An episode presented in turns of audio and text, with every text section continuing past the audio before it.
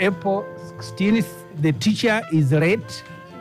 But now that he has uh, found himself here, I can uh, peacefully hand over before I start. Otherwise, we are ready to roll. Honorable Semuju, these handovers are always peaceful.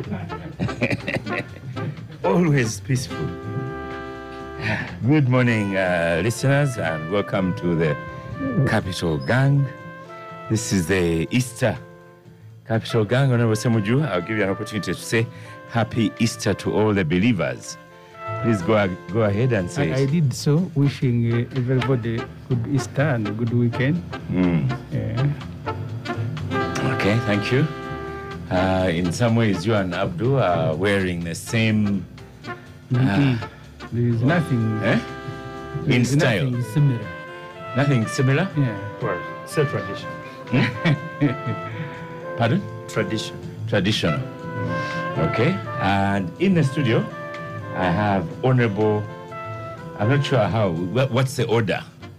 Batom Ben Koryang. What's the order? Ben Batom? That is the That's the order, order. yes. Batom Ben Koryang. And he's a MP of Adotho West. Dodos. Doth West. Dodoth West. Yes. This, this shows that I've never been there. Dodos is in which The North West is in uh, Karenga district. Karenga carved out of uh, Kabong. Kabong. Even Kabongo was divided. Yes. The north is itself for now It's divided Move, move to and microphone. falling in different what? Different Districts. districts. Different districts. Because Kabong, I mean, Kabongo was carved out of. Uh, Kotido. Kotido, yes. And, uh, But even then it Abim was- was carved out of uh, Kotido as well. Karenga was carved out now out of Kabong. districts in Uganda. So, so you, when you were complaining about Namugongo uh, and Chira being, you know, subdivided and so on, these people also had the same no, there is no carving. Mm. It's just divided. div- divisions In in Ichira. in Chira.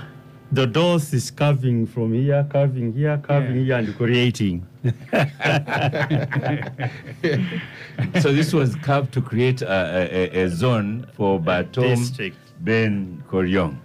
N- not really, Eh. but uh, bring services closer to the people. Uh, that, that is the. Right. Yeah. And in the studio, we also have two lawyers. The other lawyer is uh, Richard Omongole. You're most welcome to the Capital Gang. Thank you. Okay, just get the microphone in, right in front of you. Ah, fantastic. Yeah, thank you. I must say it's my first time in uh, Capital FM and Yes. the Capital Gang, and I look forward to interacting with my senior colleague, Abdu Katuntu, and uh, Honorable Semuju, how- who have always listened to and watched, uh, Yes, articulating a lot of issues. a lot of issues. I, and I think you also live in Nigeria, Kira, Kira area, so he's your MP. You know, I live the other side of Kansanga. Ah, It, it's me who is his tenant. you are his tenant. Yes. Okay, you know that. That is my MP. Eh, he is also my MP, you know, where we no, come I from. am not your MP. That's my I am the MP for your village. For my, yeah, you're the MP for my village. That is correct. Well, Richard Omongole, we are used to lawyers here. The, the category of people we have on gang, usually we have politicians, then we have lawyers, then, then we have lay people like me. Uh, sadly, we have so many lawyers on the show, but we, we manage somehow. I, I think the issues really require legal We will take it as a compliment. So, uh, Honorable Katuntu, I tried to get the coffee authority, uh, but he was driving. He, was, he went to the village. He gave me a brief um, about this coffee issue, The agreement. the agreement. Yes. So, if we start with before I, because for him, he said he's unable to attend today, but really the way we should uh, define, frame the discussion is that uh, we must believe, accept that Uganda does need coffee processing services. But before we get there, so what really happened, Honorable Katuntu? I don't know. You should have uh, asked him to come.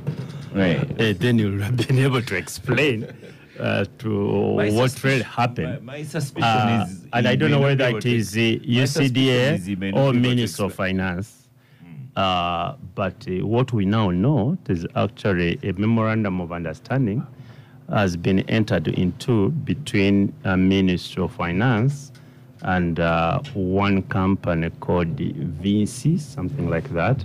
Uganda Vinci Coffee. Coffee. uh, uh, Uganda Vinci Coffee, owned by uh, uh, an investor who actually runs the same company that was. Uh, I don't know even the, the word to use, but the same company that was given uh, some benefits to construct the specialized hospital in Lubowa. In that agreement, I've had the opportunity to read it.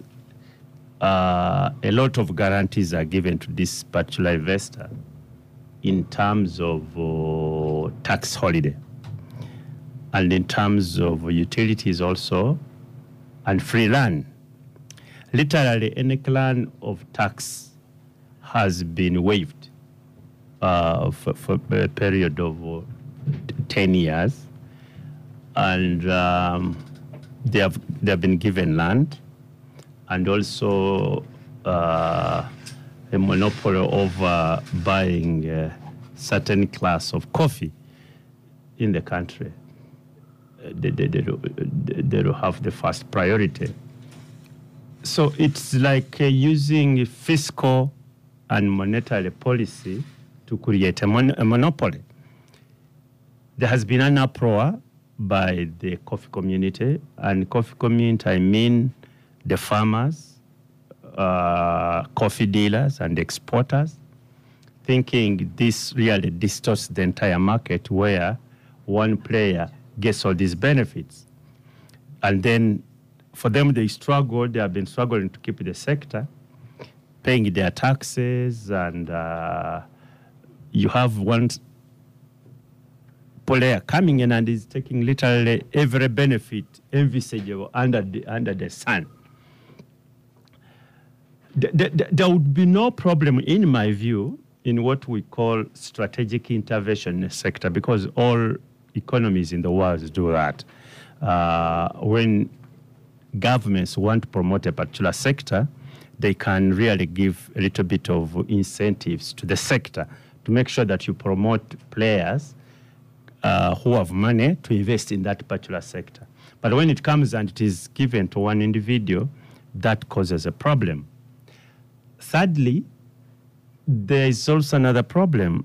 This particular investor is not known to have been uh, engaged in this coffee, uh, coffee processing. You know, he, she's not known uh, about having involved herself either in growing or processing coffee. So she's going to run on the job, but with all these incentives. But that's not enough. We have also dealt with this particular investor before. You remember the specialized hospital in Lubowa? We had a discussion here. Yes, we had a discussion here. I wish some uh, three years back, we, we, we promised, uh, we gave a lot of promissory notes to her or guaranteed uh, financing for her, uh, almost up to three, 400, uh, I think around 240 million dollars to build that hospital in 24 months. I wish you had played what we discussed at that time here. I, have been. I was looking for it because it's an ideal time to play it. Yeah, Because- uh, you, you, because we, we had all these fears. Over 36 months. It is now. over 36 months now, And projects and can and, delay. and the project is uh, less than 20 percent. And the reason being given is that you know this project got affected by, among other things, rains. So if you are going to build a building and you are saying it's going to be affected by rains, it's not a uh, reason one would take seriously.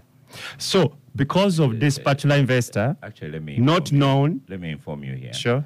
Uh, having had discussions with Moses and Nafka on that very topic last Sunday on the, on the walk, I took time out to try and have a look.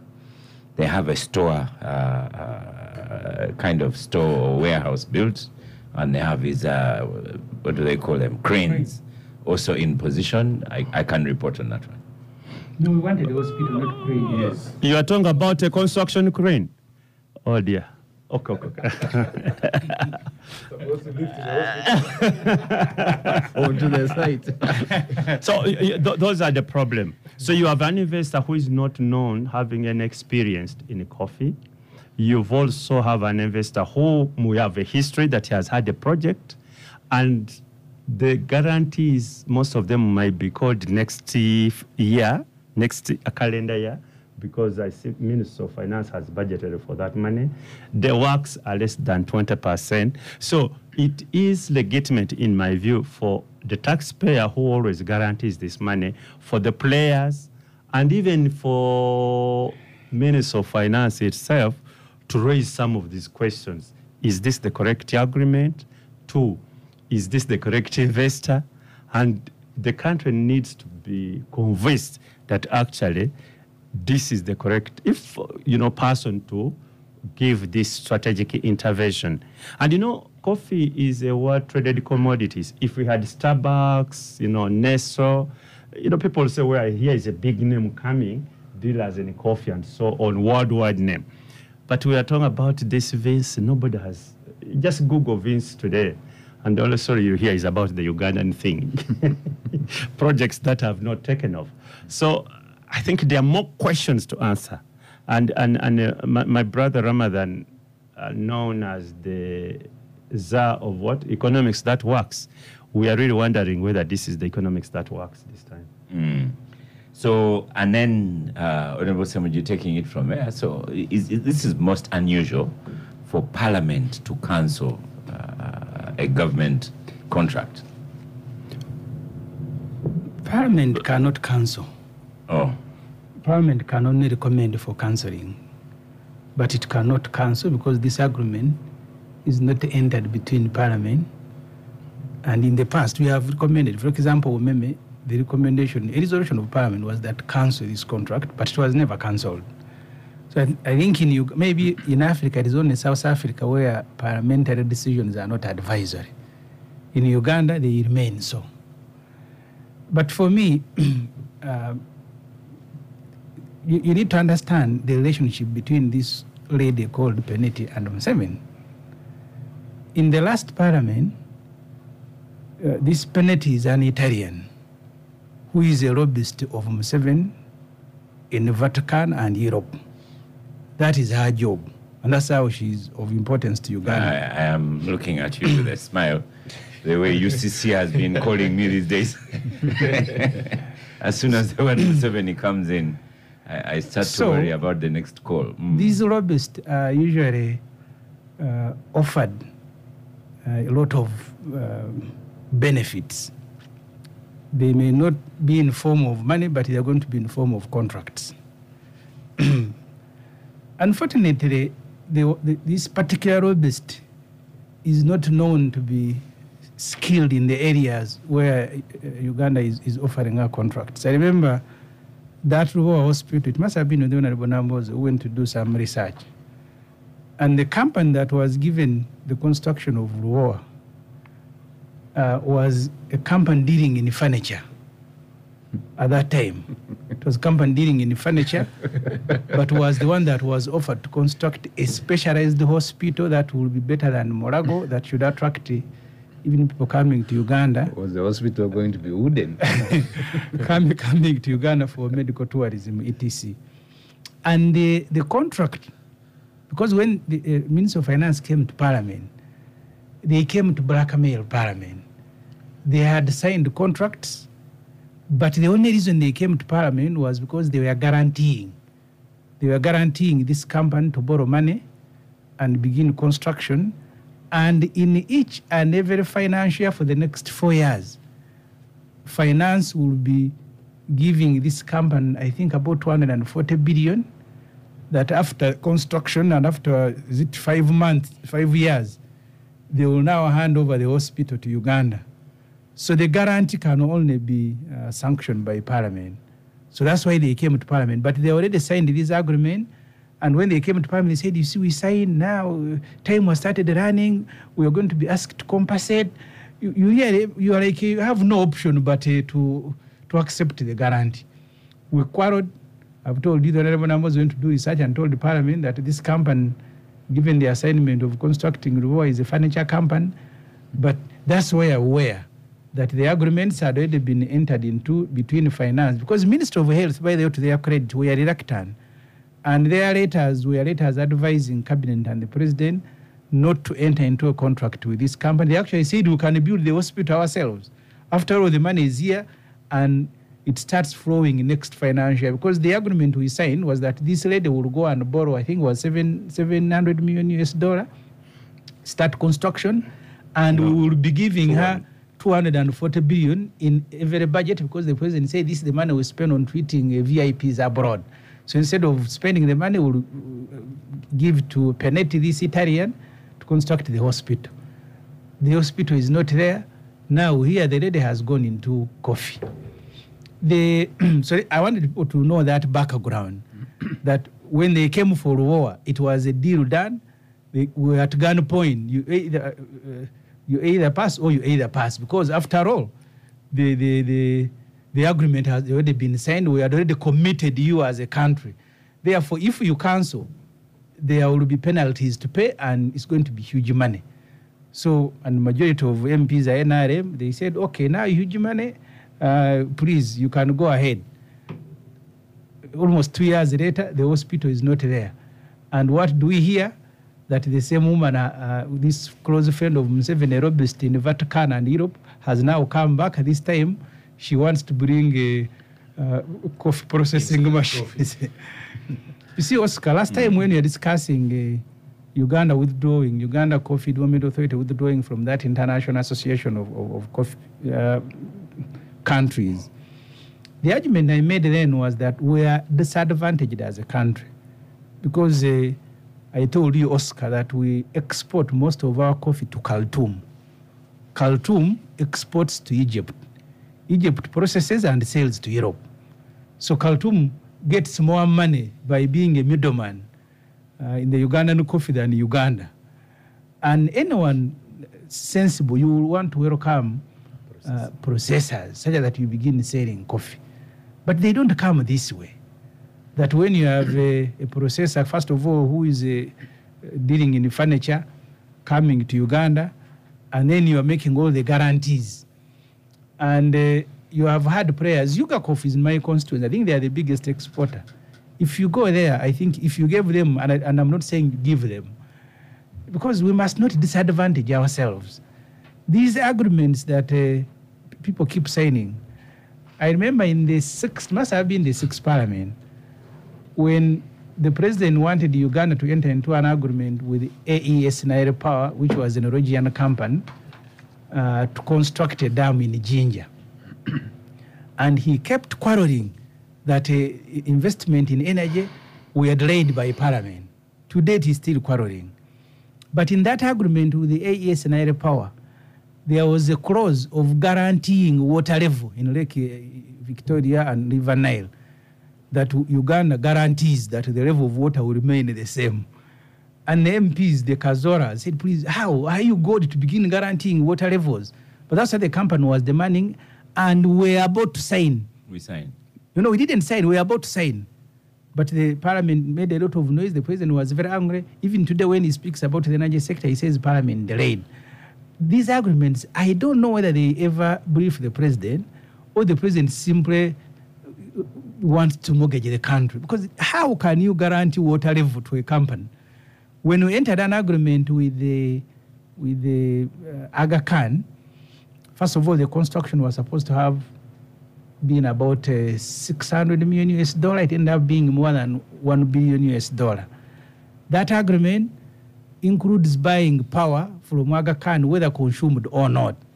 Every year, we spend between 60 to 90 billion shilling paying for power that is not consumed. And then the president later came and said this agreement, I think, was not good. We need to buy Aga Khan. But at the time of signing, he had put a gun point at everybody. You are delaying energy. You are, you are the enemy of Uganda. We are now after signing, he's now embarrassed by the agreement that he sanctioned himself. These penalty agreements, Lubowa to coffee, that you, you, you have a monopoly. She, certain class of coffee should be the buyer and processor. First of all, she's also a, a middle a middle woman like Egypt. I think she is now now that she has a very lucrative agreement, she can go around looking for coffee processors and then sell because that's what business people do. You just go and grab an agreement that is very favorable, then you go and look for the real investors. And maybe even for Luo, I think she's still looking for an investor. But one way of telling the country that construction is going on, you come and put cranes. So when Oscar sees cranes, he will think that uh, work is about to start. No, you see, Lubowa had also another problem for the gentleman coming. Uh, Uh, when she was signing the first memorandum, sh- she was uh, uh, together with Roko. Yes. Then they fell out before they could start. Then she invited the Chinese, and they have since then again fallen out. So she's alone, and now she's in the process of tendering to get another co-investor Contract. or contract. But uh, Honorable uh, Batum Ben Koryang, the government says that uh, they have lost no money. I've, I've been reading this document here. Government has lost no money, and that she they that Finasi was awarded the contract because they have specialization in building hospitals. Now you are also in Parliament, council, and, and it must have been unanimous to recommend. Semuju says recommend. For us, we thought actually Parliament cancelled. Um, wha- what what informed your decision to to recommend the cancellation of his contract? Yeah, thank you very much, uh, Oscar. Uh, uh, I'll come from the point uh, that my senior colleagues have said, have brought in. Uh, I, I think uh, the president usually runs into signing most of these contracts and investments at the back of not having a lot of information about the kind of people they are dealing in. Wants to look at the end product before looking at the processes that must give you the end product. And it ends in uh, shady agreements like we are Well, as a president, he should look at the end Yes. product. He And, doesn't uh, have advisors. M- Most likely, he has. Uh, if you look at the appointments of advisors, these are political failures. These are people who actually, these are people who, who don't have the background to advise the president in a manner that he needs to pull this country forward. So, if, if you look at all these things, there, there are a lot of messes around them. We would love to have uh, coffee as a final product exported by the country exported by Uganda because then we would have the benefits of actually retaining the wealth that we have been exporting in terms of raw coffee. The value addition would be actually a good plus to the economy. But when you end up signing an agreement like this that has, has a lot of uh, implications, both uh, actually in many ways, we need to look at who is this agreement favoring who is the final beneficiary. But uh, of course, um, as a country, we would have a lot of foreign exchange coming in if we exported uh, coffee that is instant and fully processed. But again, then you look at you need to look at uh, how the processes have been done. This should have been competitive. For example, instead of just running to sign an agreement and picking someone who has no background in coffee processing, then you'd have subjected this to procurement process, advertise and competition should be Do, allowed. do we know that they, this person has no background in coffee? We know for sure. Actually, if you look at the, the, the statements and the history of uh, the, the engagement of this lady and Mm. the country, many of the things actually show that uh, it, it's, she has no, no experience in coffee. But then, of course, as a country, then we should have looked at attracting big name companies to compete, and then we look at those that will give us the comparative advantage in terms of what we want, the final product. Yeah. So this on this one, Parliament was united. Honorable Katuntu, on the recommendation to Yeah, cancel. no, it just appeared. You know, we're in the budget process, and uh, when because next year, next financial year, uh, the Minister of Finance is providing some money for this particular company of Lubowa in case they are called upon uh, to meet some of the promissory notes we made. So we need to have that money in the in the budget. So somebody brought it up. Said, by the way, that's not all. We, we are signing another agreement with this same company, and and it's like, okay, for what this time? That's when they said, no, it is about coffee, and we are committing ourselves again. Unfortunately, this time they have not sought parliamentary approval, and uh, the interpretation of, of many members of parliament is that you cannot commit government in terms of finance to a third party, more or less like a guarantee, without, Without parliamentary approval. And that, that was, did they cancel or not? I think that's parliament said, no, no, no. They couldn't have committed government in terms of, of, of, of money without parliamentary uh, approval because it is like you are guaranteeing uh, a financial obligation on part of government, and the constitution In forbids fact, that. in the, in the agreement of Lubowa, the Attorney General first advised that you don't need parliamentary approval. Then later, the same Attorney General advised that you need parliamentary approval. So they came to Parliament with two letters of Attorney General. which is okay, which is okay. Uh, uh, they, they, they, they, they revised their legal opinion Yes. after discussion. But uh, I said Honorable they had- Katuntu, it can't be okay because finance, if- if- finance if you claimed, make it right eventually. finance then it- claimed that they had signed the agreement on the Best, basis of the first letter. Advice from Attorney General. Yeah, but but eventually, uh, f- f- I mean, the Attorney General Chambers reviewed uh, its decision, especially to realize that they had made a mistake. and to me, people make a mistake, including professional mistakes. So you can revisit uh, say, look here, whereas even courts of law do it. Yeah. Uh, they can say, well, when I we made this decision, we were under the impression, but this time, I think that's, but anyway, it was absurd, but at least they corrected the mistake, and uh, uh, we should be looking Yeah. forward that you cannot commit a country without parliamentary Parliament, approval. yes. Richard Omongole, you're, you're, you're the lawyer. Have you been following this, the, the, this story? Yeah, I've been following the story largely as a coffee consumer and Yes. an ordinary person. Mm. Obviously, as a, as a Ugandan and one who takes a lot of coffee, Mm. I, I- I think initially it sounded good. We, we, uh, we must thank Star Cafe that provides coffee here Yes. for the Capital Gang. Yes. You have a lot to eat, um, my friends, actually, because the two gentlemen are fasting. Yes, So yes. you'd better start on your work. on the coffee. Yes. Yes. So as somebody who consumes a lot of coffee almost on a regular daily basis and so forth, it sounded good. But unfortunately, um, if I look at it from a general perspective and so forth as a Ugandan in this, you know, all the coffee, probably I don't know the percentages, but I believe that a large percentage of the coffee consumed in this country directly is not Ugandan coffee. At one time, um, as a regular of Cafe Javas and the coffee there, I was seeing sacks of coffee that are written on Brazil Mm. and so Or forth. So, Ethiopia. or Ethiopia. So I think that most of the coffee uh, cafes or coffee uh, makers in this country probably do not use it. So that is uh, the unfortunate bit. And you would think that an investor coming into the country is a good opportunity. But hearing from the honorables what happened behind at the kitchen or what is happening, it is quite disheartening that uh, we are still. My issue then would be, and if this is um, somebody meant to learn on the job, why didn't we get Ugandans to learn on the job? There are so many Ugandans who have been trying to take the Ugandan coffee to another level. Give them the opportunity. Give them. When are we going to create the Ugandan investor? The investor says he's going to invest $80 million. But again, from what I'm hearing, for you, it looks like the money is largely going to come from Uganda to, to- to the investors. I don't know whether it will go to No, but uh, Uganda. to- Omonge, we are used to that. Yeah. Even when Umeme came here, yeah. the agreement was that they are going to invest. All they did was to collect, take Yeah. part, and then reinvest.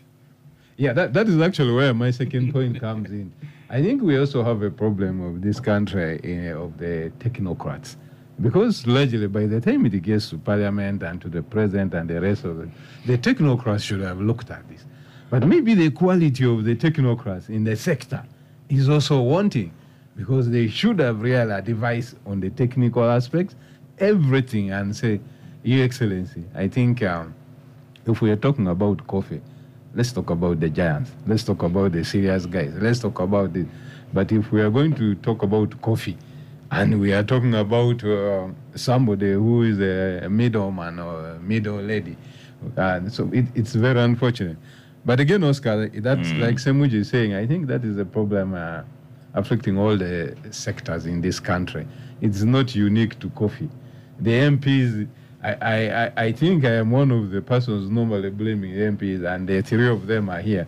I think the MPs also need to, to up their game on the vetting and uh, accountability aspects of some of these technocrats and so forth. Because if someone comes from the Coffee Development Authority and is coming up with something ridiculous, sorry to use the word, and so forth. No, ridiculous is safe. We've had other words that are not safe. But ridiculous is okay. but but I, I should tell you, Richard, uh, Yeah. Mr. Richard Omongole, that uh, Ramadan with the PS, uh, Yeah. Secretary of Treasury, has written to say that uh, they got these uh, thoughts from um, Onyangobo, uh, who wrote about Ghana getting only 2% out of hundreds of billions of the chocolate market.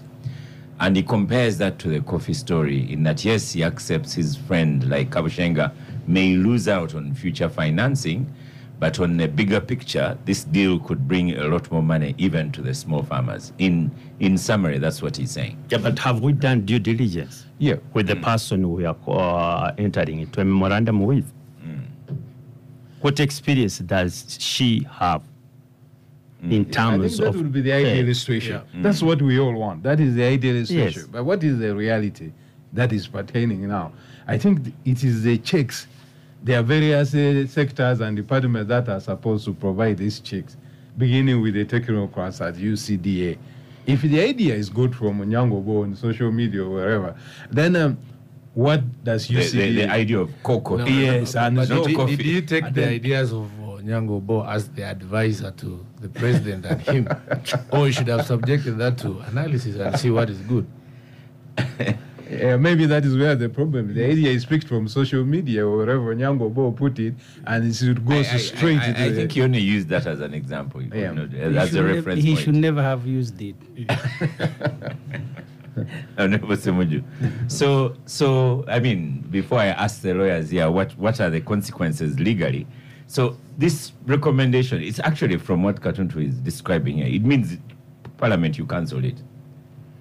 Semuju uses just good English for once to say that you recommend it. But if you are saying since you have not uh, uh, approved it, it can't go on. Yeah, but uh, eventually it has been uh, signed. So it has be it has to be put to what we call legal test, whether it was an agreement signed uh, in spite of the clear constitutional provisions, and uh, that again it will call uh, on to the attorney general to approve. if he approved it, then it, maybe depending on. Uh, what other community players will do, the coffee community. I've seen the Bugisu Cooperative Union is, uh, is itching to go to court about it. Uh, and it will end there. That's what I think. uh, It, is, it will end there. Uh, and it will be a legal fight. Hmm. The the uh, Batom Ben uh, Koryang he says uh, the Secretary of Treasury uh, Ramadan Ggoobi. Who witnessed the signing of the Yeah. agreement? he says, but the trouble is we are still Kasaija. exporting unprocessed beans to buyers in Europe, and European buyers may pay uh, a few farmers slightly higher, but the most really get uh, low value coffee, low value sales in Uganda. So. Is there a case for, for, for, for having a coffee processing factory? But, but you see, Oscar, you're mis- mistaking two things. Yes, we are doing that, and we are got, we are getting a raw I'm- I'm quoting the and we need to process it. Yes. But not anybody can process. Processed coffee. We need the right people. we need the right people, coffee. and even then, we will need to study the entire sector and see what sort of uh, fiscal or monetary uh, tools do we use to uh, aid whoever wants to process, and we disadvantaging coffee farmers or other coffee processors. Yes. Oscar, look at the telecommunication sector. What used to be UTL, I think it became Mango, it became something, a government company, was deliberately run down and forced to sell some of its assets, including masts, to MTN. And later the complaint is that uh, these guys are repatriating all the profits. Because this pandit is not an NGO, that she's coming into the Ugandan coffee business because she feels for you. She's just a fortune hunter looking for money. The moment you sign an agreement, it's possible to be processing coffee here, but have all the profits going with the Penet, the processor. Because first of all, in the agreement, you are proposing that uh, um, until you have satisfied her plant, you will not sell coffee anywhere. That's in the agreement. That she will buy all the coffee. When she says, I'm satisfied, the balance now you can begin looking for market. So really, you are forcing the coffee people to sell to her. But it's the same argument we've made in each and every sector. We made the same argument with Aga Khan. Why don't we borrow money and build the dams ourselves? And I think that's what we've done with the Chinese. We borrow, of course, the, China was not a good destination for borrowing, but at least we borrowed. And that's why I think the, the, the power from the Chinese uh, sites is going to be at least about four cents. The one of Aga Khan is about between 11 and 13 cents. So it's the same argument. If you want the Ugandans to retain wealth, you must be very careful when you are inviting uh, a foreign investor, because this particular investor is also looking for fortunes. So she will bring here the processing, buy you at the same price like all the others are buying, process and sell. The same thing that Egypt is doing now, processing your coffee and sell and getting all the money. Because the 80 million US dollar is not money that this government cannot borrow because we can i mean if you want we can we can do it as a private i mean as a, as a public company. Set it up and then begin buy and, and process and sell. But the moment you invite in an investor you, you so the argument must look i am really shocked by by ramadan ggoobi um, who says that uh, he wants to borrow the example in ghana. So the content of the agreement is the problem. If this particular investor came here and, and then the creation of a monopoly if she was coming here to offer better prices, you actually don't have this. You don't have. You don't need this agreement to say that you all must sell it to her. Let her come and offer the best prices. And compete. People will queue and take all their coffee to her. But the moment you seek to protect her, it means there is something that you are not disclosing to the country. Mm. That you have no option but to sell it to Penet. At home, then. Yeah, but how, do, how mm. does she compete, for example, if there is any other person who says, okay, he wants now also to put up a processing plant, Yeah. and you, you, you, you don't pay taxes? No taxes, including any imposition like NSSF and so on. So how do you compete? You can't. Yes. Uh, Yeah, thank you very much, Oscar. I, I think uh, many things have been said, and uh, I want to allude to the fact that I think there's a lot of controversy around the person we're, we're talking about before we even talk about the agreement. And then when you come and look at the terms uh, of the agreement, they are really unfair to our people as Ugandans, the coffee farmers. The monopoly that of supply to Pinet, Uganda Vinci coffee, is something that needs to be looked at. Like, like uh, Honorable Semuju has said, there should be fairness in terms of allowing her and any other person who wants to, uh, to process coffee to do that so that the, uh, the farmers then have the choice to who, to sell to because they're offering a good price. I, I said earlier on, in this agreement, we need to be asking questions. Who does this favor? And those are the questions that we must be asking ourselves. And uh, as, as uh, Parliament actually discusses this, uh, wha- what is happening is they've referred this to the Committee of Trade and Industry to look at reviewing some of the terms. I was about to ask, what are you going to do about it? Yeah. Are you I- I going to lament Speaker, the as speaker said trade and industry. Now the, the issue is they want the trade and industry to look at the the benefits, the, the incentives that have been given to Pinetti to do the processing. One of which is uh, the issue of the tax holiday, vis-a-vis actually looking at the cost benefit analysis in terms of if we're giving her 10 years of a tax holiday, at the end of 10 years, what would we have benefited as Uganda in terms of that final product? Is it worth undertaking that, and then looking at the other side, the supply side, the benefit to the farmers, we need to look at this in an holistic approach. We just don't need to look at the other side that the country is going to benefit in terms of uh, getting in more foreign exchange, but how does it benefit the local farmer? We've always suffered in most of these uh, these arrangements where, like, the farmers at the end of the day lose out. We risk uh, a situation where when Vinci Coffee uh, puts a low price to the coffee beans, then the farmers will stop producing. And at the end of the day, it will become a cyclic problem. Then the company will not produce any instant coffee because there is no more supply of fresh beans. Yeah. Yeah, maybe Oscar. What uh, it, there's also an aspect that uh, it- maybe the discussion should focus, because this company probably is going to buy the coffee if they get the monopoly to buy the coffee from all the farmers. Does it have the monopoly to sell the processed coffee? Where is it going to sell the processed coffee? Because outside there, Yes. the politics of the coffee is very different. How you sell now. We also know that whatever is processed And- and inside you've Uganda, sometimes And you already have established big names. Yes, the quality, Starbucks, the guarantee of quality that you can compete with the big players in the international market. So you might give her the monopoly, she buys the coffee.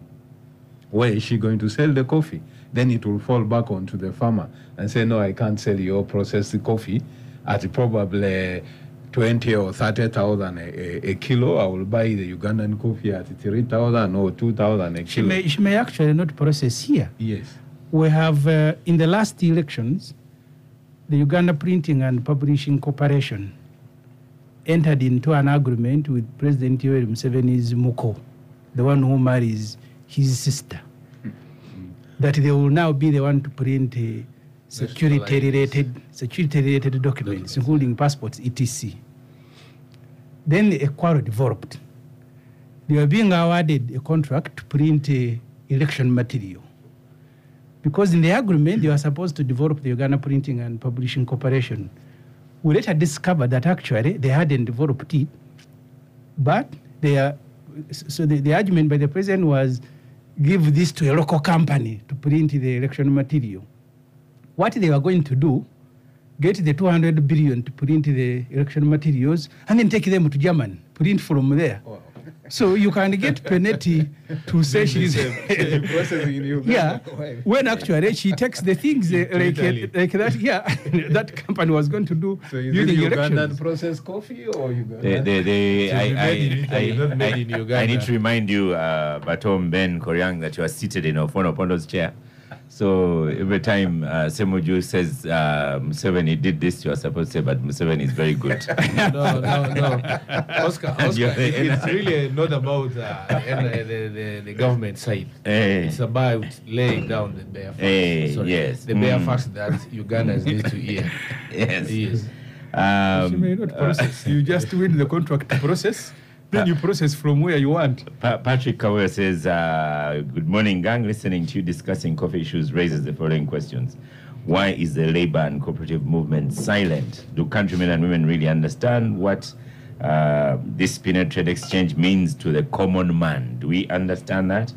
Our favorite listener, Noah Wine, says, uh, I think we must confess that Uganda is under state capture of sorts.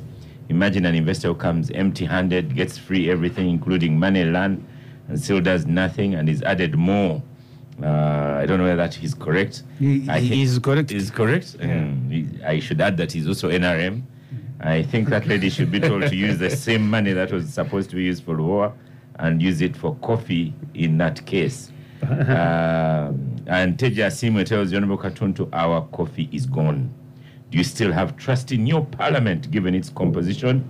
Lubowa Hospital is evidence that the NRM government can do anything with or without parliament, whether it is beneficial to Ugandans or not. Ah, and then he continues saying uh, he's off. We're going to stop for a break. Do you have any further comments? So, what happens to conclude on this topic? What's next?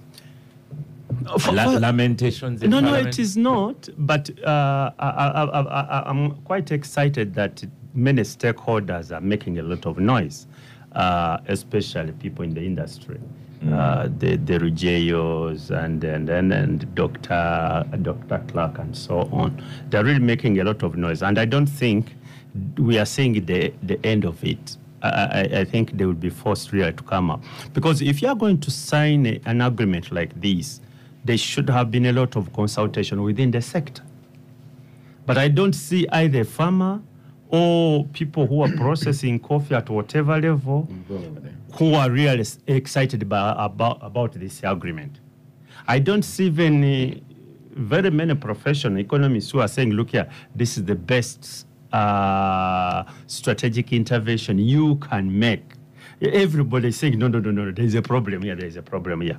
But my view is that uh, Dr. Ramadan Ggoobi and, me, and people who sit at Minister of Finance should go back to the drawing board and see, let us listen to the cries coming out and, and, and readdress the concerns of the people who are really making a lot of noise. It, it can't go on like this. They should have consulted before they committed the country. They didn't. Even the minister, the Minister of Agriculture, I saw a tweet by the Honorable Tumwebaze. He's saying, no, no, no, no, no, don't ask anything about coffee, ask Minister of Finance. We're not involved. We are not involved. And I found that a little bit, uh, you know, difficult to understand. The minister, the, the line minister, growing coffee is all So about there- there was agriculture no and so on. decision So looks like there is no government decision. When I talk about government, I mean cabinet, or even if uh, coordination and consultation between different ministries that are concerned. So it's Minister of Finance trying to take a decision on the sector which they don't have control over. And, and that is unfortunate. A government should not be working that way. Well, just a small one, Honorable Semuju, you are, you are the confessed one, not on social media. Ramadan Ggoobi is very big on social media and, and right now is really under attack on social media. And his response was also on social media. Uh, and then also Minister Tumwebaze's response is also on social media. So, You see, people like uh, Ramadan Ggoobi, Mm, um, sometimes I want to describe them as victims, but the moment you accept to work under this government, because he was asked to witness, this agreement is between the minister Matia Kasaija and Pinetti, witnessed by a legal officer from the company, and then Ramadan Ggoobi fro- as a, a technical head of technical wing of the Minister of Finance. I don't think he had, he had any option. I know of instances when President Museveni has summoned the, this late Attorney General from, from Nyombi. Where are you? Said, His Excellency, okay, you get a patrol and come here. And then he says, sign this agreement in the State House. Attorney General signing an agreement he has not read, and he signed and then walked away. So that's how people work in this government.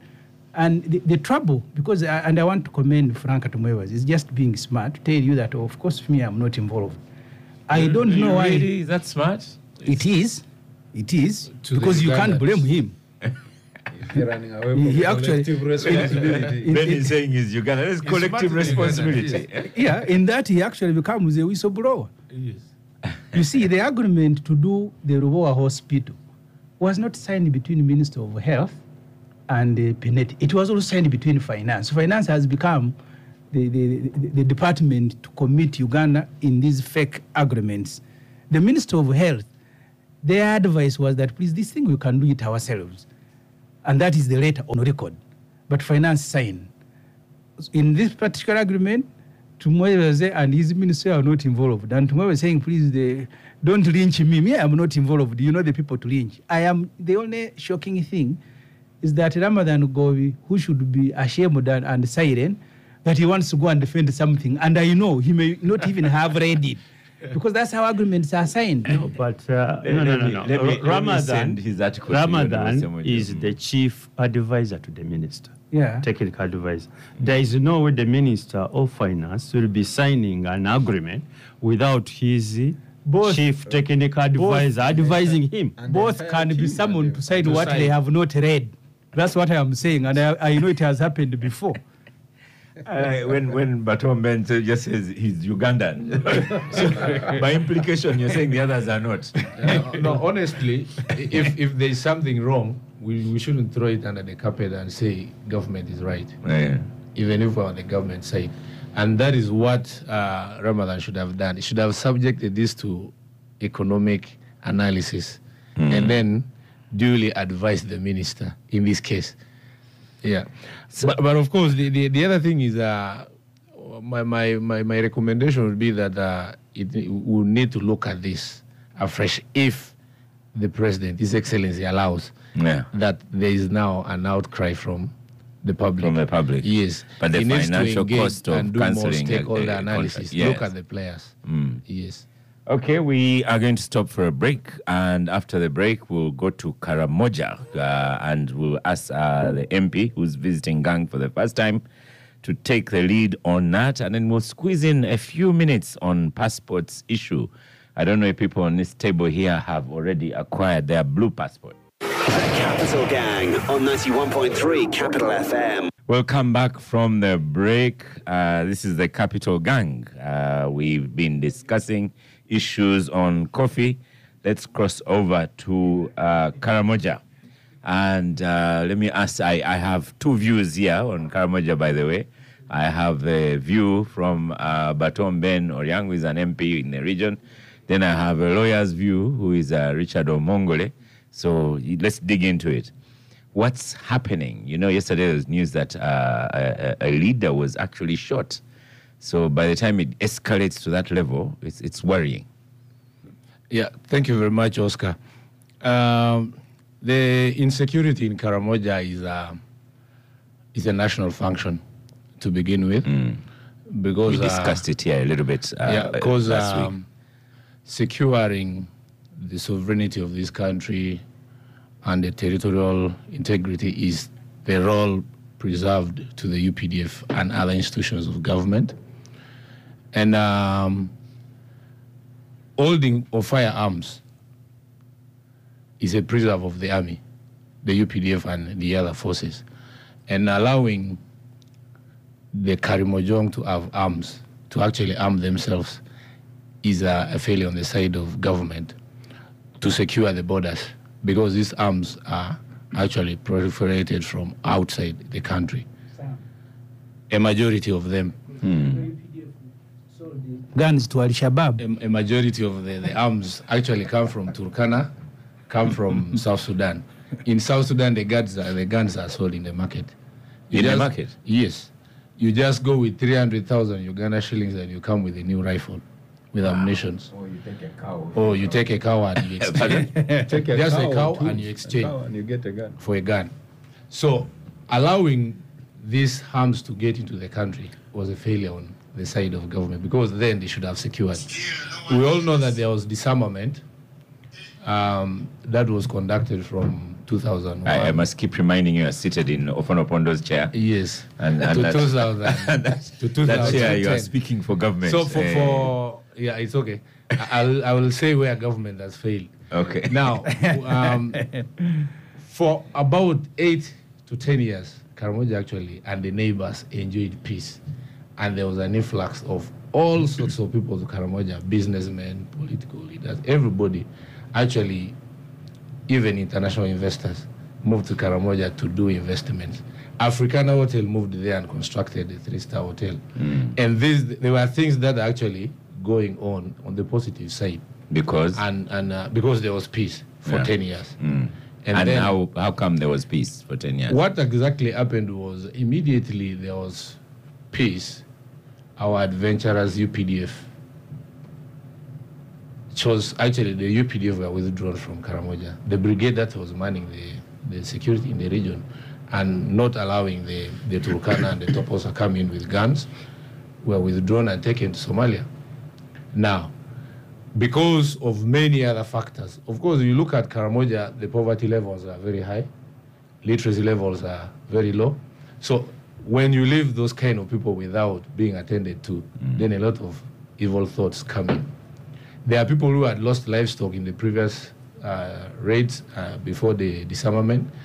They continue to be aggrieved because they were not compensated. They didn't get. When you disarm, then you need to do a lot of uh, giving supplementary and complementary livelihoods and a holistic approach that allows the region actually move in in tandem with the rest of the country. But that was not done. Now, a wrong, a few wrong elements started uh, working with the Turkana because there is usually a long drought in Kenya, and the Turkana move in into the country to graze and water the animals. Now, in 2018, this conflict that we are actually experiencing in Karamoja started way back in 2018. And it was a few elements that will connive with the Turkana to steal, but then it was not rustling, to steal livestock.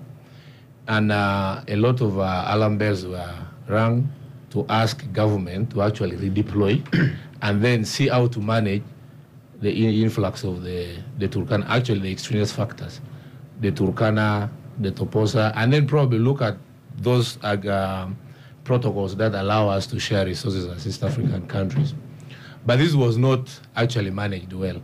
Now, when the leaders kept on uh, informing government that insecurity is going to creep in and we need to do something fast to nip the, this on the bud, there were many statements. The, the then minister actually said these are isolated incidents. Karamoja is calm. The, the division, third division commander said it's an isolated incident. It won't happen again. We are on the ground. We shall manage this.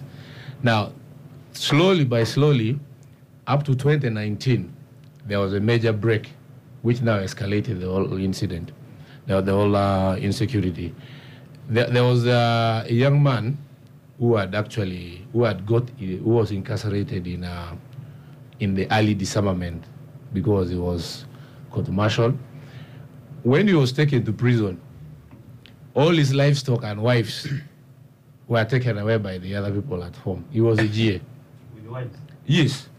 In, in, in, in, in Karamoja, in Karamoja, if you marry a woman who has children of another man, those children become yours. Wow. Yeah.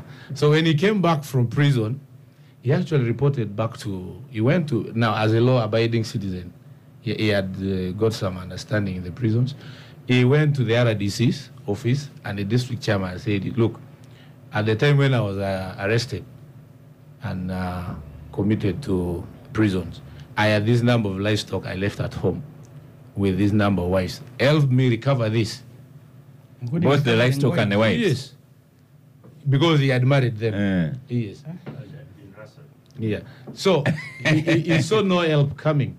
He saw no help coming. He kept on pestering them, but they, they did not get headway to recover his livestock. Now, And his it- wives. Yes, when you lose livestock, it becomes very difficult to live within the community.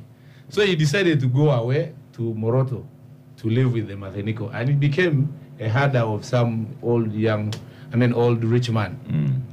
in exchange for milk and uh, and food and accommodation. Now an opportunity presented itself.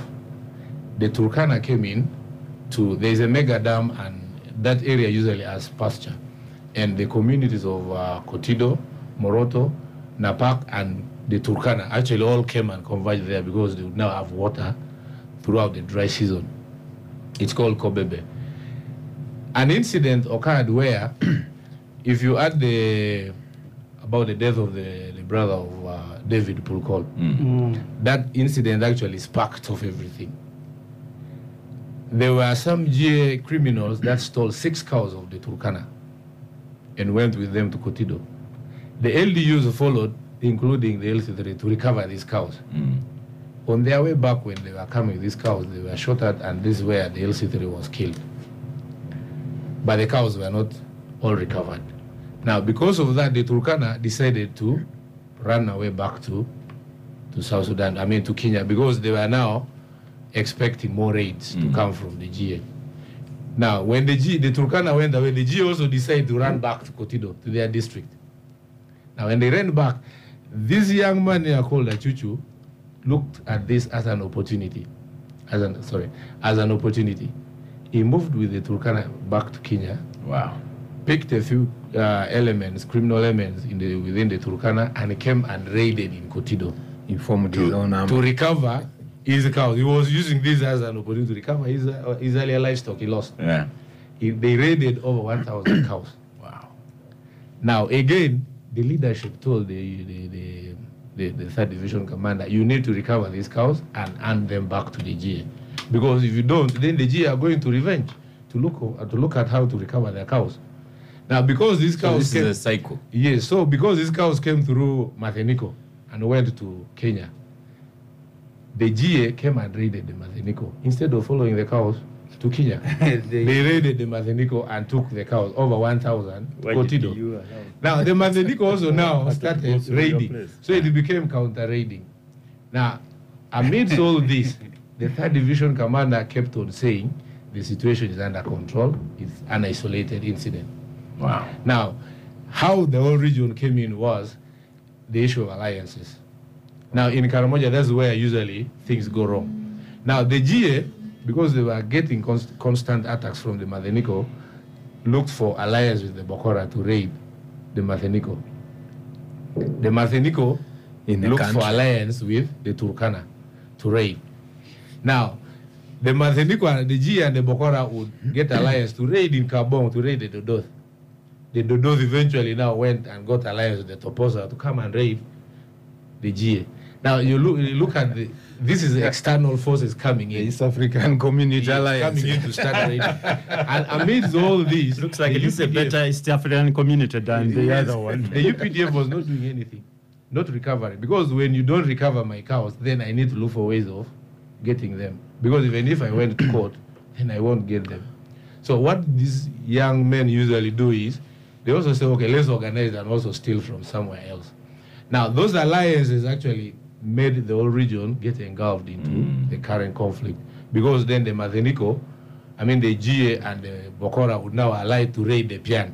Mm. We had a, a veteran journalist here last week. He Yes. told us that the, in that region, some people sometimes even fabricate guns. They can make them. Yeah, they, they, they in the past they used they, they used to do that and they've gone back to that. They used to make guns that fire one bullet, Yeah. just one bullet you- you, Mm, you- yeah. So now the, the problem here is the, the, the UPDF that should have actually and the police that should have come in to control and manage the criminality we are looking on. And we are made to believe that now the army used that as an opportunity actually to start trading with the criminals. Wow. Because if you look at the, the, the, the statistics, over 200 heads of cattle have been lost. But the other day, Brigadier Felix Kulayigye was saying they've recovered 17,000. But when you look at the statistics given by the districts, over 200,000. Now, it means a lot of these livestock are actually getting out of Karamoja, mm. getting into the markets in Kampala, probably to other fa- to farms, and South Sudan, Juba, for sale to make money. So that is where the problem actually now becomes failure on the side of government. Now, because the Karamojong have lost these cows, and earlier on, uh, on, on uh, immediately we were sworn in, we actually talked to the then speaker, right, Honorable Jacob Oulanyah, that we needed to move as the Karamoja MPs, work with our district chairpersons to do some peace meetings, to talk to these people so that they can, they, they don't escalate the, the raids. And he allowed, he gave us transport. On the State of the Nation address, we were not in Kololo. We traveled on that day.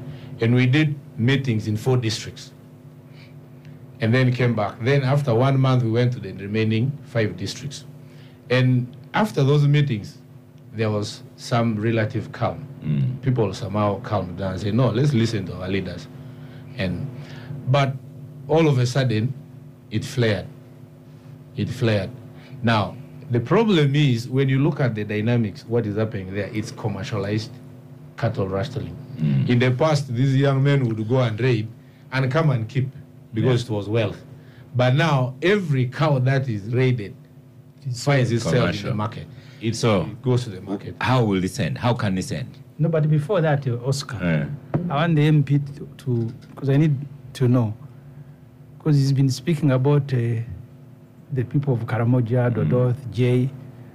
But how do we end up in Teso? Also actually- stealing, I was coming stealing and uh, raping women. I was coming to that. The, the, the, the, That is the, a critical the, point. the, the Teso, I have I someone say else who will talk about I was it. actually Let coming to talk that. about I was, I was Karamaja. coming to Mr. that. when was Mongole getting excited Now- to talk about us. Now, You don't talk about Teso. no, no, no. I- I'll tell No, you he how has the conflict actually has. Has reached to. the- the- the No, but I have Well, someone who will tell yeah, about but I would want to know how the Karamojong David. Go the other side. left uh, Karamoja Because if they are raiding between themselves, but now they are in, in Teso, Kaperabion. Kapelebyong, The- the- the- Before he speaks, I'll ask Omongole Cut to off come yes. first. So, But you first tell us, you know time is going. How can all this end? So maybe before I bring Yeah. that, now actually how the conflict has uh, uh, spilled over to the neighboring districts is because now these people don't have any more cows to raid Yeah. in Karamoja because all these cows they've been raiding end up in the gone. market. Yeah. There are no more cows They are to eaten. in those big numbers, Mm. and that is actually in the beginning we even told the commanders our deputy is uh, the, the second in command of third division actually is the Muteso. And we used to be in those meetings with him. He himself would actually tell us, you see, I know the trend of this conflict. Usually when the cows get finished in Karamoja, the Karamoja go to the neighboring districts. So we need to deal with the situation in Karamoja.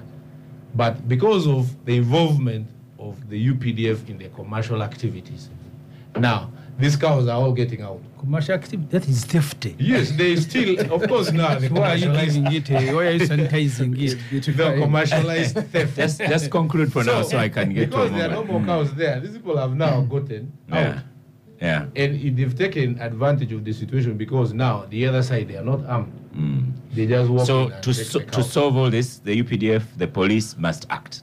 Now- That's what you're saying. Actually, number one should have they should have been restoring peace and security should be number one, and they sh- it should begin with uh, dealing with the porous borders. There should be adequate and strategic deployment of the UPDF, the ASTU, and whatever forces that are supposed to be there, including the police, to deal with the criminal side, including the justice law and order sector, because then these people need to be taken to court and, and charged in court. And then once you deal with that, then you need to look at the complementary and supplementary livelihoods. Because then we are not going to allow the Karamojong just live on livestock alone. Alternatives should be looked at. The minerals are there, but these people are these min- these people don't benefit from the minerals. Yeah. Yeah. Okay. Um, Ri- Richard Omongole, who represents the TESO and more. Uh, yes.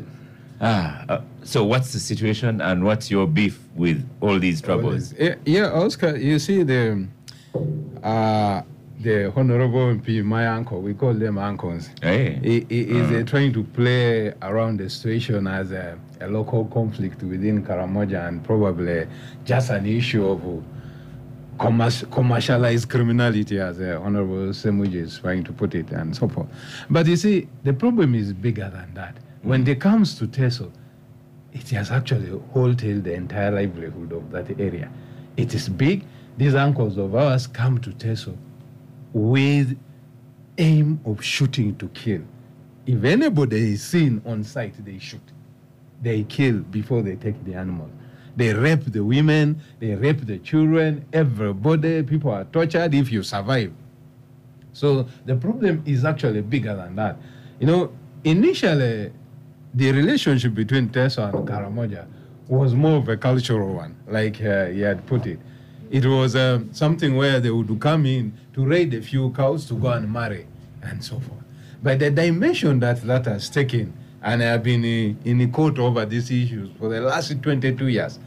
There was an incident in, in 2001 where government armed a group of Karamojongs led by Angela. It was called the Anti-Stock Safety Unit. It, Angela was given new guns, uniform. He was told to collect a militia. He went with that militia to Ngariam. Actually, they were And- not us to they were vigilante. Yes, and raided a camp of internally displaced people, killed so many people, old men, women, and children, and took over 700 cows that were in the camp. He went raiding the entire Katakwi and Ngariam, and this was somebody on a government payroll. It has taken government up to now. We have an award in court of 120 billion, and government is not willing to compensate those people. People were killed. Honorable Cooper led that case and so forth. And we have been in court for compensation. Karamoja actually offloads its problems to TESO whenever there's. And this is done with the help of the government, unfortunately. It is clearly in 1987 to 89. I was a little boy in Ngora High School and so forth. These cattle raids used to take place. For the first time, the Karamojong man could travel 200 kilometers to almost Lake Kyoga, raid the entire Teso sub-region. And then the UPDF or NRA at that time would come with helicopter gunships. The commanders, we knew all of them by name and so forth, collect the cows at the district headquarters. 10, 20,000 cows, 30,000, and you see the whole place is flooded. Then they will say, no, no, no, we are not giving you back the cows during the day. Come back tomorrow. So the cows will be driven from Mukumi to Ngora at night. In the morning, the cows are not in Ngora. Then you do hear the whole night. There used to be a trucks known as IFA. If you remember, AKSF. The IFAs would be that hissing sound the whole night running with the Transporting livestock. Transporting. So the issue of the criminality and involvement of UPDF in theft of the cows in Teso is not starting now. They are actually just re-energizing themselves with that process and so forth. And for us in Teso, it has crippled the entire Teso. We're just trying to recover. We thought maybe the economy would pick up again. We had these court cases. The president, uh, I personally had an interaction with the president in 2015 on this issue and so forth. He, he, his argument was that uh, the priority to, for Teso to recover would to do the roads and take electricity. I told him that time that that was not the priority. He got annoyed. He said, That is the "Umongola, I- public good." Are you saying I am wrong with my priorities in Teso? I said, No, that is not the issue. But if this electricity was going to Teso and these people had the cows to generate something cool milk and so forth, then it would have a meaning. He then said, Okay, we shall put that in the budget. And he promised to call me. I'm still waiting for a call up to today. Uh, you- you see, all that, uh, we went to court, we have been in court. If you are questioning his priority, I highly doubt he will be called again. so basically, we have been in court. I, we've decided that we need to go back to court on this issue because it is the only weapon we have in Teso. The, the Karamojo question is not limited to Karamojo. So, so when you go back to court, what, what do you want to go and say? What do you want to sue for? we want compensation. We, we, are Oh. we, are, we are going to court Fresh. not only because we, we, yeah, fresh.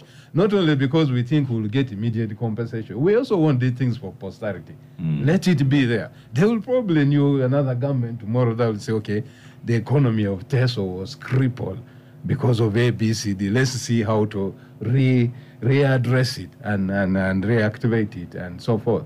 So the question right at the moment is not as honorable is putting it, it is a big criminal commercialized activity which is going on in Teso, and Teso is suffering the biggest part. Like he says, Karamoja now, the cows have finished, and they think they should come to Teso. But they don't simply Not- not pick they, the cows. What they think.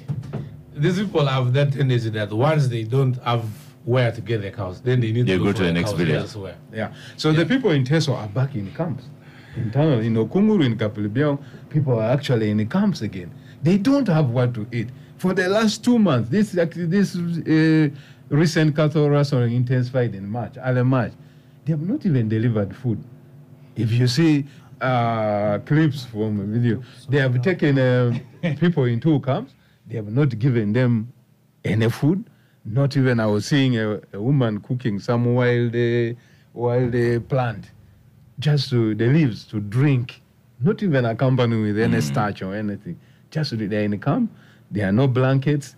There's nothing to eat. There's nowhere to sleep. An old man in Kapelebyong who tried to go back. He got tired. Say, I am in this camp. I have my cassava in the garden. Let me go and get at least some cassava. It's not been seen up to today.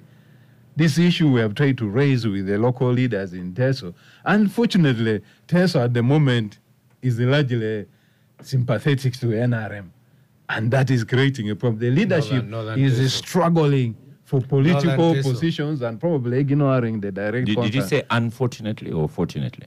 It is unfortunate. Eh. Because uh, to, to, to tell you honestly that the people of Teso do not believe that the NRM government means well for Teso. I will say that without any contradiction. Mm. The Teso has lost everything under NRM.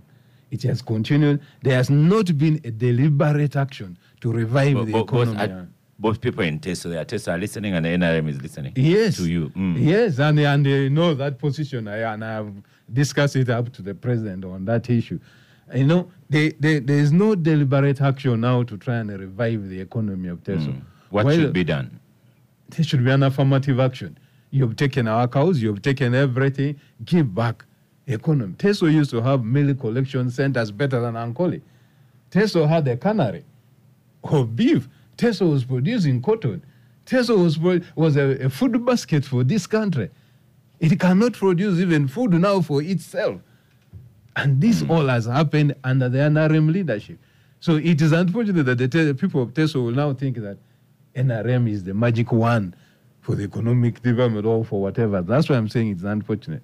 And the people of Teso are, are angry. They think this is deliberate to keep them down economically. It is. The UPDF is there. Um, in, a, in one of the districts, uh, Abim, there was a recovery, Honorable, I don't know whether you're aware of it. The local, there was a recovery of some cows. And I'm told the, the, the local leaders there simply went to the UPDF. One local leader had 12 million. He gave the UPDF commander 12 million. He was given 500 cows. 12 million for 500 No, cows he no. brought to sell. Somebody Just- also. just, for information. Actually, maybe what council needs to know is uh, within Karamoja alone, there are victims of rustling. Yes. Uh, because not everybody actually is a rustler.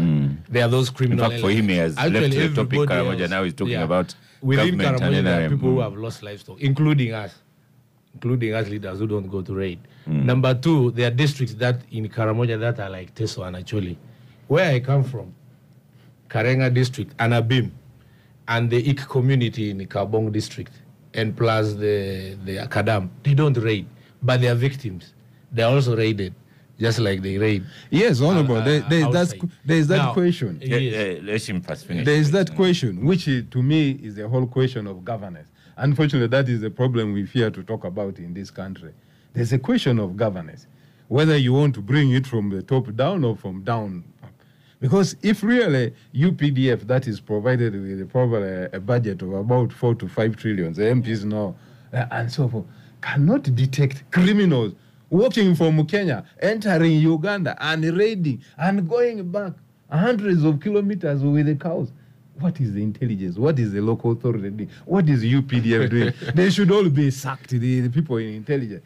A Karamojon Kato Rasola walks probably 100, 200 kilometers to Teso and is moving with thousands of cows. And then you cannot detect, and you say there is, the situation is under control. The governance of this country, people need to talk about it. That is a purely an issue of poor governance of the country, which needs to be sorted out. I may not necessarily talk about it at the presidential hmm. level, but that is where it begins. R- R- Richard Omongole, let's let's stop for a break. I don't know if I can find you a bottle of water just to. Ca- No, it's, it's time for the break. and, and if I can find him a, a bottle of water to calm him down.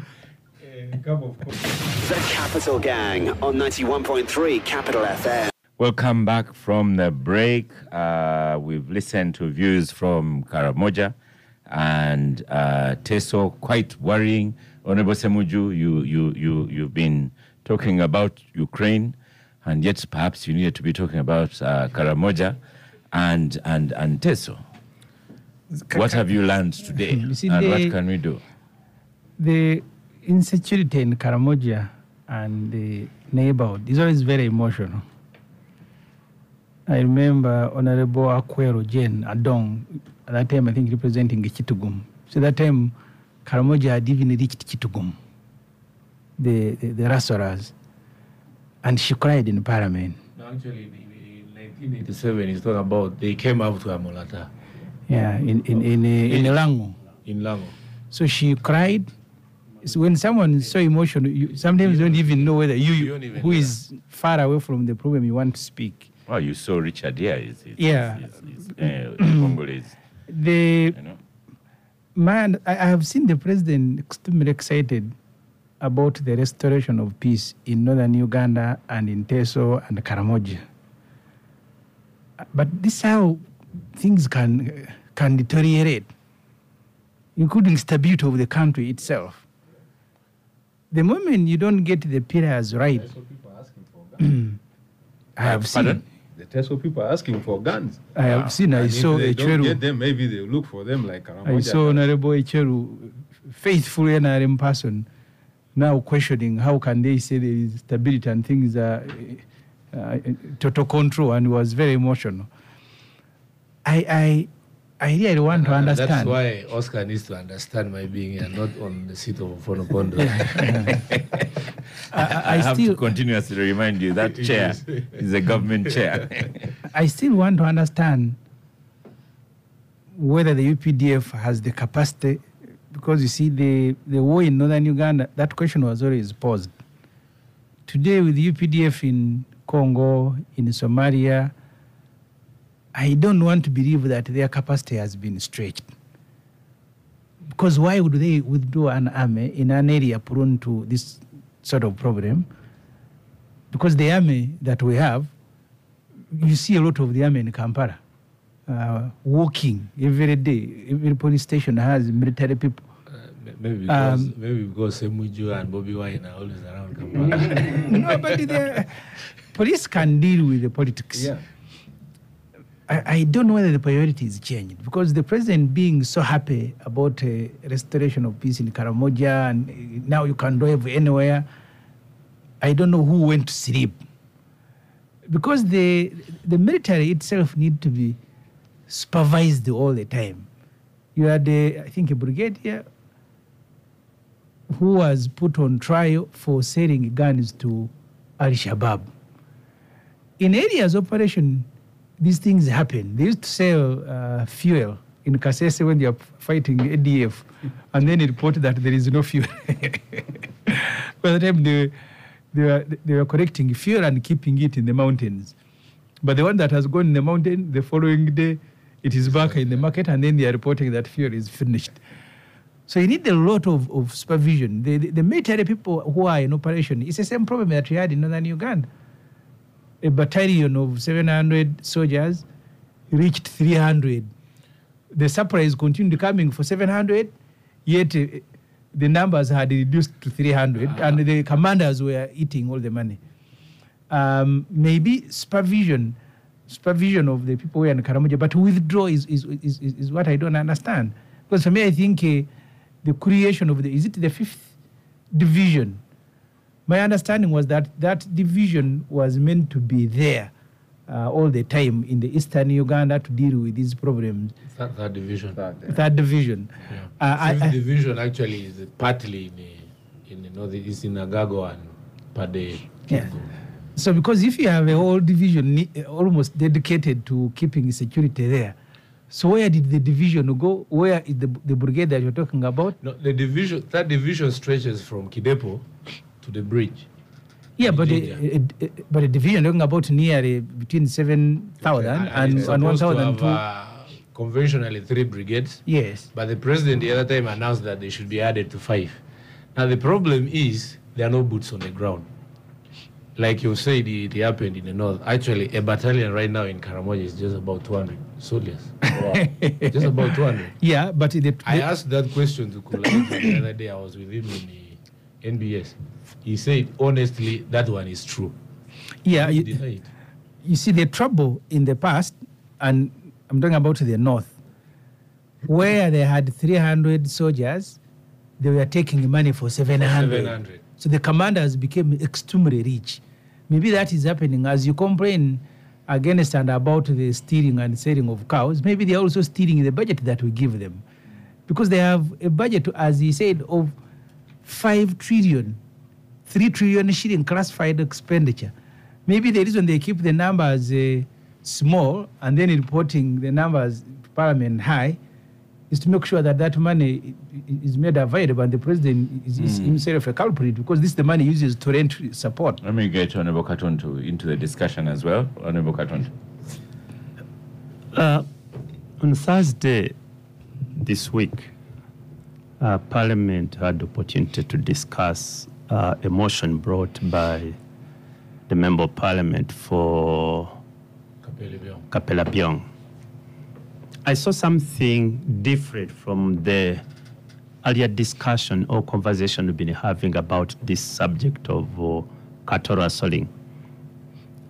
From 202, when the first debate happened, there was a lot of animosity between the Teso leaders, most especially and the Karamojong. It was bad. And all the discussions that have been going on, uh, it, it has been a quarrel. You know, our people are people are people. What I saw different this time is. Karamojong and and and and Tesos and Acholi speaking the same language And actually sponsoring the motion together. and sponsoring the actually- same motion together. It has never happened. We and really, I must sat together actually as Eh. the Greater North. I must congratulate you. we need to- Yeah. I, I really must congratulate you because one, I think this is the way forward. When when all the leaders put their head together and they are not really quarreling and they are not really uh, We- pointing we- we- fingers. We've achieved at it on each other. gang here. We- Yes. We've Koryang and and That- that- Omongole that- that's right right. each other. He's, call, he's calling me his uncle. Yes. Then they says the uncle uncle comes and Does re- bad re- reps the niece. so that, I think that is a milestone that the leaders are now speaking the same language. Because the truth is, they're all victims. They're all victims. There is cattle rustling within Karamoja, what we would call intra. There is cattle rustling inter sub-region, Karamoja and Teso, Karamoja and and and uh, Choli, and uh, Choli and Sebei. Sebei, Bugisu. Yes, and Bugisu. Then there is also wrestling, which is also in international, international, because now the Turkana are coming to raise the Uganda and so on. So, uh, you know, it's, it's a regional problem. Now, you need to ask yourselves: one, at some point, the the Karamajo, the Karamoja sub-region had 80,000 guns illegally. After the disarmament, I think government managed to collect 60,000. But looks like they have armed themselves again. The issue is where have these other guns now come from? All over, and some of them are brand new.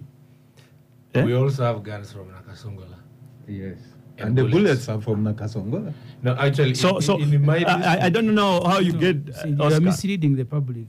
Nakasongola is a UPDF factory. yes. So when you say Nakasongola, people think maybe you are, you are buying from uh, ordinary people.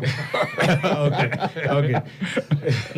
now, uh, what I wanted to actually bring is uh, to chip in is uh, these ammunition are actually sold by the UPDF because uh, Not by the British, but by errant soldiers. okay, that is how in their language But it appears now that the entire UPDF is he's doing it. No, there, no, there was you a can't wife to a entire. commander, a wife to a commander selling. Uh, that bullets. is a wife of a commander. That's one person. And uh, Mm. on a border border, a border, the border border asks, "What is that making noise?" And he decides to. Then the lady said, "No, I have bullets here. I'm going to sell." So this, To sell bullets. yes, this young man finds it proper that he must take this woman and over to the quarter guard, because then if he's got, he'll also become An a accomplice. business and accomplice. Mm. So he drives to the quarter guard and tells the, the UPDF there, this woman is carrying bullets to go and sell. They apprehended the woman and the case was reported, the RDC of my district knew. The following day when he called us and we followed, she was sitting in the sitting room having breakfast. so so so and, and, and now now- look at this story because you see you've got the Karamajo whom you said no hand over the guns because you know that disarmament was both carrot and stick Yeah. First of all, say, please hand in, we shall find something for you to do. Secondly, those who resisted, they are forced. And really, it was also quite brutal when they were dis- those they used the force to, to disarm their human rights abuse. Then the Karamajongo were assured that actually, when you hand over, we shall protect you. Now they are vulnerable, they are being attacked. So, what do you expect them to do? They must now look for guns somehow. So, uh, if you must diagnose, if you must find a prescription, you have to diagnose the problem, Oscar. And if you can't diagnose the problem, then you are wasting time. But the situation is so worse. It is. A clip that was shared by Owana yesterday. Yes, I President did. Museveni on 29th of April 1989 went to Teso and diagnosed the problem, and which he said it was bad governance, and therefore he was going. I don't know whether 33 years. Then, and, uh, and another clip of a similar nature was done in Karamoja. yes. Yeah, where he went to Karamoja, he spoke the same thing. So the problem doesn't seem to be the diagnosis, But, but until you diagnose the problem, you cannot get the prescription correct. Yeah. And then, Oscar, you have another big problem. Today, eh, the, the Turkana in, from Kenya, you know that is- this is an election year. Their priorities are different. People are looking for votes. Don't imagine they'll be using, for example, forceful means to stop the Turkana from doing what they are doing. Because to them, they want votes. So much as you, you need a local prescription here, We- we- you also we need Joachim Wembo giving us that information. Yes, you need a as well. regional prescription of the problem. It's, it's, it's, it's a very, very complicated thing. And you know, this is life and death. Yeah. Let me give you an example. Yesterday, there was this uh, news that uh, one of the leaders, local leaders, vice chairperson of L3, was uh, shot dead, but he was leading a raid. I was talking to a Karamojong f- colleague of mine, a friend, and she told me that uh, this young man, I think uh, six months ago, they came and raided everything. Is it two or three? The- the- No, it's uh, over a year ago. a year ago. Who, the, the one who was shot The dead? Yes. The, the one you are talking about? Yes. He lost all his livestock, Yes. but has been looking at government. government To to recover recover. yes, and the last the last meeting, official meeting they held, he told them, and that the minister for Karamoja was there, that look here, you people have done my best. You've refused to return my cows or to go and return my cows. So, if I'm survive, I'm just going to use my gun and see how. Look for guns and say cross to the That- west that- or go somewhere and look that for is- because ours are taken. If that argument uh, he used, his were taken and he comes to Teso and raids to replenish his, his stock, where are the people of Teso going to? Th- that is the risk government runs. Yeah. That at some point, Yeah. the people of Teso will say enough is enough. Yes, we shall also. we go shall down to the also go look guns or whatever and also try to get where they are. So it, it becomes a real cycle. Not that we are justifying, but I'm telling you the, the exactly the same point you're making. Yeah. Guys will get frustrated. And in that process, they'll be vulnerable to any criminal activity. Yeah. You'll, it it will be a big, big problem. And it is worse, for example, that now everybody, whether Teso or Karamoj, uh, Karamoja, uh, opposition, leaders of the NRM, like my brother here, are saying that the UPDF somehow knows about this thing. Because now you create even a problem between the UPDF and the people themselves. Because the UPDF now become part of the problem Yeah. instead of being part of the solution. That is how a rebellion started in Teso in You see, 1987. and, and, and that government should that- take that that, the seriously. UPDF is being looked at as part of the solution. But once it is diagnosed as a part of the problem, problem, yeah. then we will be in trouble. We, we had the Karamoja Regional Council where all the nine district councils come and sit and discuss. And one of the councillors said, government is not very much concerned about what is happening in Karamoja because they think it's a conflict within Karamoja and the neighbors. But they should remember that one day these guys might look for state power.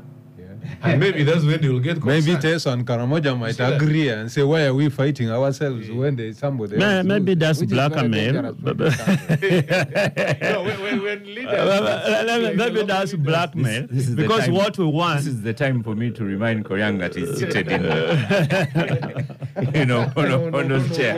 So, maybe and, that's, and, uh, and he's from the NRM.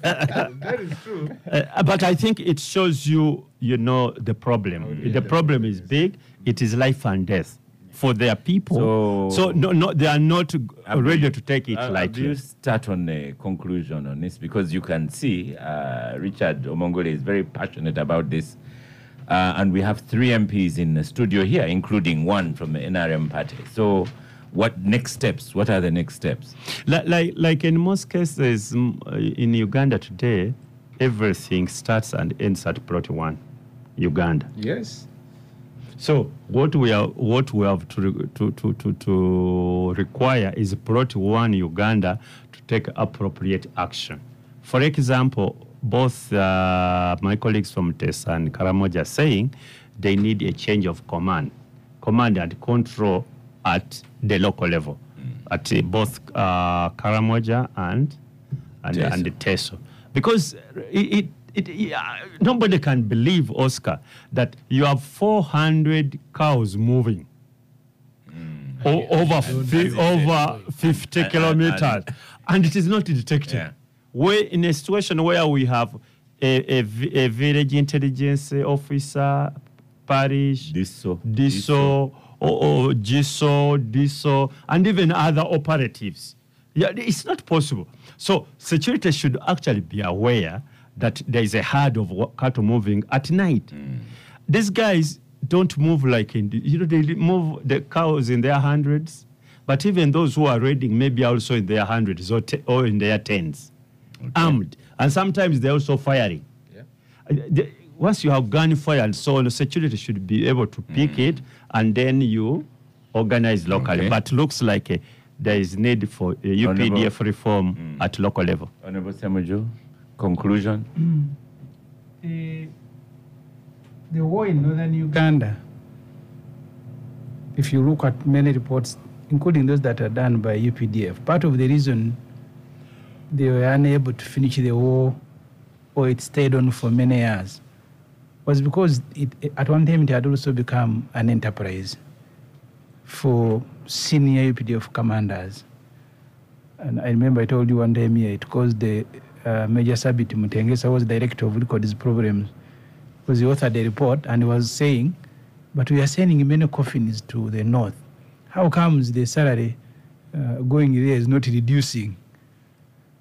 So the I didn't know the extent um, of cattle rustling in Karamoja, the extent of it being turned into an enterprise. But an army not supervised can do many things. I've told you, senior of commander was on trial in Uganda here for selling guns to Al Shabaab. So you're in Somalia fighting Al Shabaab, but you are the one also aiding them by guns. Because if you have, uh, uh, as the honorable reported, the wife of a senior commander selling bullets to Karamojong, and then the following day you go to fight them, even the fighting, I don't think you want to kill your client. Because who will buy the, the, the ammunition. So you fire. uh, uh, so you, you will not want to, to um, but now that a, a lot of noise has been made, Mm. I think maybe the, the, the president will now have to change uh, the commanders who are uh, uh, executing, but also issues of human rights concern us. That even if you go to Karamoja to disarm, please you don't go and, and butcher people and massacre people like they did last time, but like uh, also some images saturating are suggesting, because the president, his son, the other day. Uh, there was a tweet attributed to him when he said, Hero is coming to you in Karamoja. Because last time it was there a very serious issue that you go to Karamoja and you And, kill. and it seems that hell went there. Um, Uh, okay, two more conclusions to come. Uh, uh, Honorable uh, Batum Ben Okriang, there's I have here uh, U- Uriah Frank Erua on Twitter. He says, uh, uh, at Semoya I dispute that South Sudan has an open market for guns. What is, however, true is that cattle herding communities are illegally armed by some government officials who in turn sell them to their peers in Uganda and Kenya. What is the difference? That is not open market. That's Okay. the difference. I mean, a market You- exists when- when it you in a sell- bedroom. When you sell something illegal openly, Open, then yeah. it's in an open market. It's le- it's not legitimate, but it's open. You can walk in and get it. So you shouldn't dispute that. Uh, maybe my parting shot. Uh, one, the UPDF has capacity to disarm and return peace and security to Karamoja, but there is lack of commitment and the will to disarm because somehow they've looked at it as, as an enterprise to enrich themselves, and that needs to be dealt with. Number two, we are, we are meeting His Excellency the President on uh, 22nd for the fourth time, actually, in Moroto again, as MPs and the district chairpersons, and the leaders of uh, Teso, Lango, Karamoja, Sebei, and Bugisu. Actually, it's a big meeting. And uh, we actually want to discuss and have uh, a common front that will deal with the issue of insecurity in the region once and for all. But of course, one of the things that, uh, like if you saw in the motion, the motion that was put on the floor, one of the prayers was uh, a local defense unit, forces that are recruited to manage the insecurity because the UPDF is not actually managing that. The last time we shared it with the president, he said, No, I am disarming and I can't again be giving you the guns. But it seems like that's the only plausible option that is left. And uh, as the UPDF and these local defense forces are doing this, then Karamoja needs a holistic approach to deal with the bigger issues. And uh, one of the prayers again was uh, education. The, the problem right now is uh, about 80% of children in Karamoja don't go to school. And this is an avenue for recruitment into warriorhood. And uh, government needs to look at coming up with uh, a policy to deal with that, to disarm the Okay. these boys Hey, final by- sentence. by, by making sure that invest in education, compulsory and free education in primary school.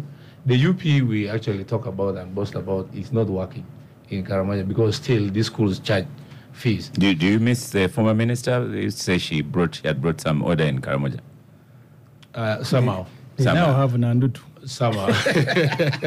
so that needs to be done. the The, last time we made a calculation, we, we said if government invested in compulsory free education in Karamoja for 10 years, That that it just be needs about 90 billion shillings to implement to it. implement it. And Yeah. in 10 years, you don't have any more warriors recruited to do that.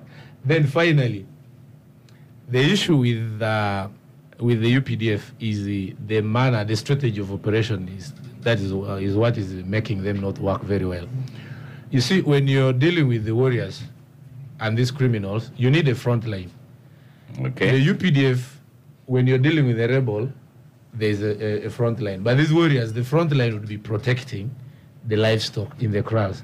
When they come looking for them, Mm. then you manage them Let's- there. let's- let's the final with- one about the leaders, Yeah. about the LC3 actually, the vice chairperson that was killed. Again, eh, like uh, uh, Honorable Katuntu shared with my colleague, the issue is this gentleman lost his livestock and there was failure to recover. That was the problem, number one. Number two, And and goes got him into criminality. And the last one. We have- Now, have- the last one. We need to get out. The issue Mm. about governance, again, like uh, my uh, colleague or council said, you see, there, there was a time Parliament wanted to legislate to put a qualification for leadership at at that level, LC3, but the president resisted that. And that could still be a question of leadership. Because Mm. if it was me was LC3, even if I had lost livestock, then I wouldn't look at the option of going to rape. criminality. mm. Yes, I would just Very right. wait and pray. Thank you. Well, it's not a matter of education. Richard Omongole, Yes. conclusion. Yeah, uh, in conclusion, um, Oscar, there are four things I want to. First, we have definitely given a notice to government that we are taking you on in the courts, and not only in the high courts in Uganda, we are taking this matter also to the East African court, so that we want at least to escalate the problem regional, and we are taking both the Ugandan and the Kenyan government to court over that issue. Maybe the the leaders in the, When when you say we, uh, the is it? people of Teso. okay. Yeah, that's all right. The, the second issue is that. Um, include Karamoja Yes, we are including, raid us, we are including Karamoja, so that maybe the East African Community Summit may discuss this as a little more serious issue for the international aspect of it and so forth. The other is, um, of course, we are also issuing a very serious warning to our leaders in Teso. I think they are not holding government with uh, an iron fist arm. Um, they need to, to you see, the people in Karamoja, when this issue happens, for them, they walk straight. They, they have met the president. They are going to meet for the fourth time. But the TESO leadership has not yet met the president. They have not even demanded. We have a vice president, we have a speaker of parliament, we have so many ministers. They should be walking to State House and say, Your Excellency, either you come to TESO and address this issue here, or if you don't, then our people will have issues. And we are giving them a warning because the only way we shall call them to account is in the next election. Some of us will escalate this issue within the community and say, you didn't represent us properly. The third issue is, um, and, and I think, uh, I was going to say, and finally, yes, the government also needs to take the people of Teso seriously. I think it has taken TESO for granted for long.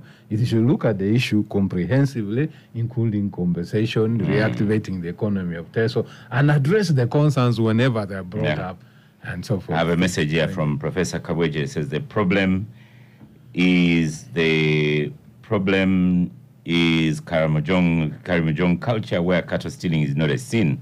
The leaders, uh, MPs, religious leaders must lead mindset change, culture change. Guns, army can't change a culture, and which is much of what you gentlemen but have it's been a saying. duty of government to stop criminality. Yes. Um, and then uh, last this week, uh, my good of the week, I was at the passports office, and uh, they have been announcing passports will phase out on 4th April. That is uh, over 10 days ago. And Ugandans should know that you cannot be allowed to use the old passport. Only those Ugandans returning home will be allowed to use them. Apply online, pay, and schedule an appointment. Then go to the passport office uh, for biometric capture. So thank you so much, Honorable Semuju. Go off really. You, you, you need to congratulate that Department of Migration. Mm. Really, they have really improved, and uh, it's no longer like it used to be many years ago. They, they, The yes, new management, I think, they, they uh, are striving. Yeah, they are really, really doing a great job. with the they are really doing a great job. Migration, yes, the commissioner, the director. I, I, had a, a chat with all of them, and they analyze, they uh, publish their challenges, and they are tackling them best they can. And the queues, oh, they are very long. So I can't imagine Yeah. if they were queues For- for- many years ago Yes, like and, that. uh, it would have been chaos. some organized, yes. They're really organized. So thank you so much, uh, Council, the advocate, Richard did- Just a quick one. Have these people appointed you, or you are a lone ranger? No, they have been appointed. I have signatures of about 4,000 people Ah, already. Okay. okay. Um, and uh, thank you so much, Honorable Katuntu. Thank you so much, Honorable Batum, Batom Ben Dodoth, uh, MP Dodoth West. Actually, that spells your name B A T O O M. That's why I say Batum. But it's Batom. hmm? Yes, B double A T O M. Okay. Batom. Batom, yes. Uh, thank you, Star Cafe. Uh, both Abdu and uh, Semuju did not touch anything, but the rest of us have tried, but they, we have been very weak. I am Oscar Semoyam Soke, Yeah. and, and I shall see you next week. Want to go to heaven.